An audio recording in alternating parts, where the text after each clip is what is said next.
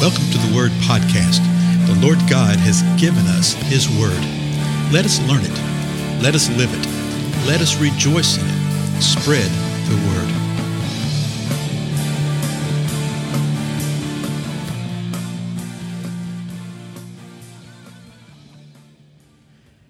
Blessings, everybody. This is Dale. Thank you so much for joining with me today on the Word Podcast.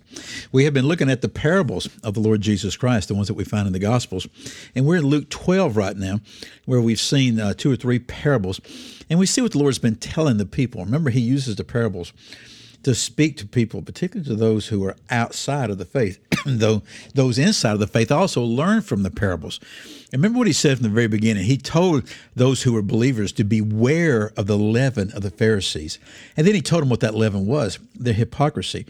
And throughout this passage, this encounter he's having right here, where he's sharing all these things, he's telling them not to be afraid, not to be afraid of those that can kill your body, then can't do anything else with you, but be afraid of the one who can kill your body and cast your body in the lake of fire into hell himself he tells us, don't be afraid, don't be fearful.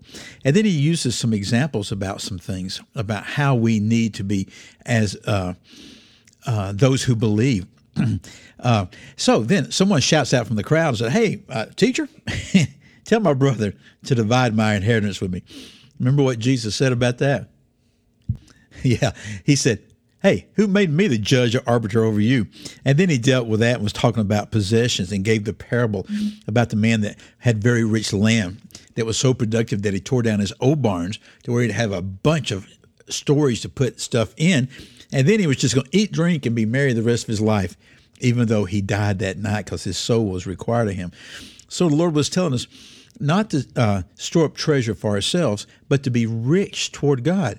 And then he told them not to be anxious. You know, and he gave the example of the consider the ravens, consider the lilies, how the Lord takes care of them. But don't be anxious, but to seek first the kingdom of God. The Lord knows what we need. And he told him, he says, you know, where your treasure is, that's where your heart will be also. And he told him, rather than that, do this be dressed in readiness. He said, and we've seen this in uh, Matthew, and we see it here in Luke again, to be ready, to be prepared to be on the alert. And he gave the parable of the uh, master who had left and put his servants in charge of some things, and the evil servant what he had done. So he's telling us to be ready, be on the alert. Well, verse 49, Jesus, he's continuing to speak, okay? The same conversation. Listen to what he says. I, and this is Jesus speaking, I have come to cast fire upon the earth and how I wish it were already kindled. But I have a baptism to undergo, and how distressed I am until it is accomplished. So let me just stop right there for a moment. A couple of things that we see right here uh, that Jesus understands about, that he's going through, that he's speaking to them about, that he's giving them a clue about, but he's not telling them all sorts of things about it. First thing is, I've come to cast fire upon the earth. Oh, what is that all about? And he says, I wish it was already kindled. he says, I have come and there's a purpose to what I'm doing. I'm coming to cast fire upon the earth. I think it means right here that he says, I'm coming and I've come to bring judgment upon the earth. And I wish it were already kindled, but Jesus knew there was a process to this, that there were things that were going to be happening things that were a part of preparing for the ultimate time when the ultimate judgment would come. And he knew that. Okay? Jesus knew that. And he said, I wish it were already kindled. I wish it were there. But you know what? I have a baptism to undergo. I have something that I must undergo. I have something that literally I have to be immersed in. There's something that I must be dipped into. And that's what the word means, literally be dipped into. And he says, How distressed I am until it is accomplished. Well, what in the world would that be? It's likely speaking of what he's about to undergo, okay, when he's uh, falsely accused and arrested and found guilty and sentenced to death upon a cross because he knew that he was going to be going through that. And you can see, as a fully human and fully God, that the fully human part definitely would not be wanting to do this, as well as the fully God, because he knew that he would be separated from the Father during this time. Now, he continues to speak, verse 51. Do you suppose that I came to grant peace on earth? I tell you, no, but rather division. For from now on, five members in one household will be divided three against two, and two against three. they will be divided father against son, and son against father, mother against daughter, and daughter against mother, mother in law against the daughter in law, and daughter in law against the mother in law.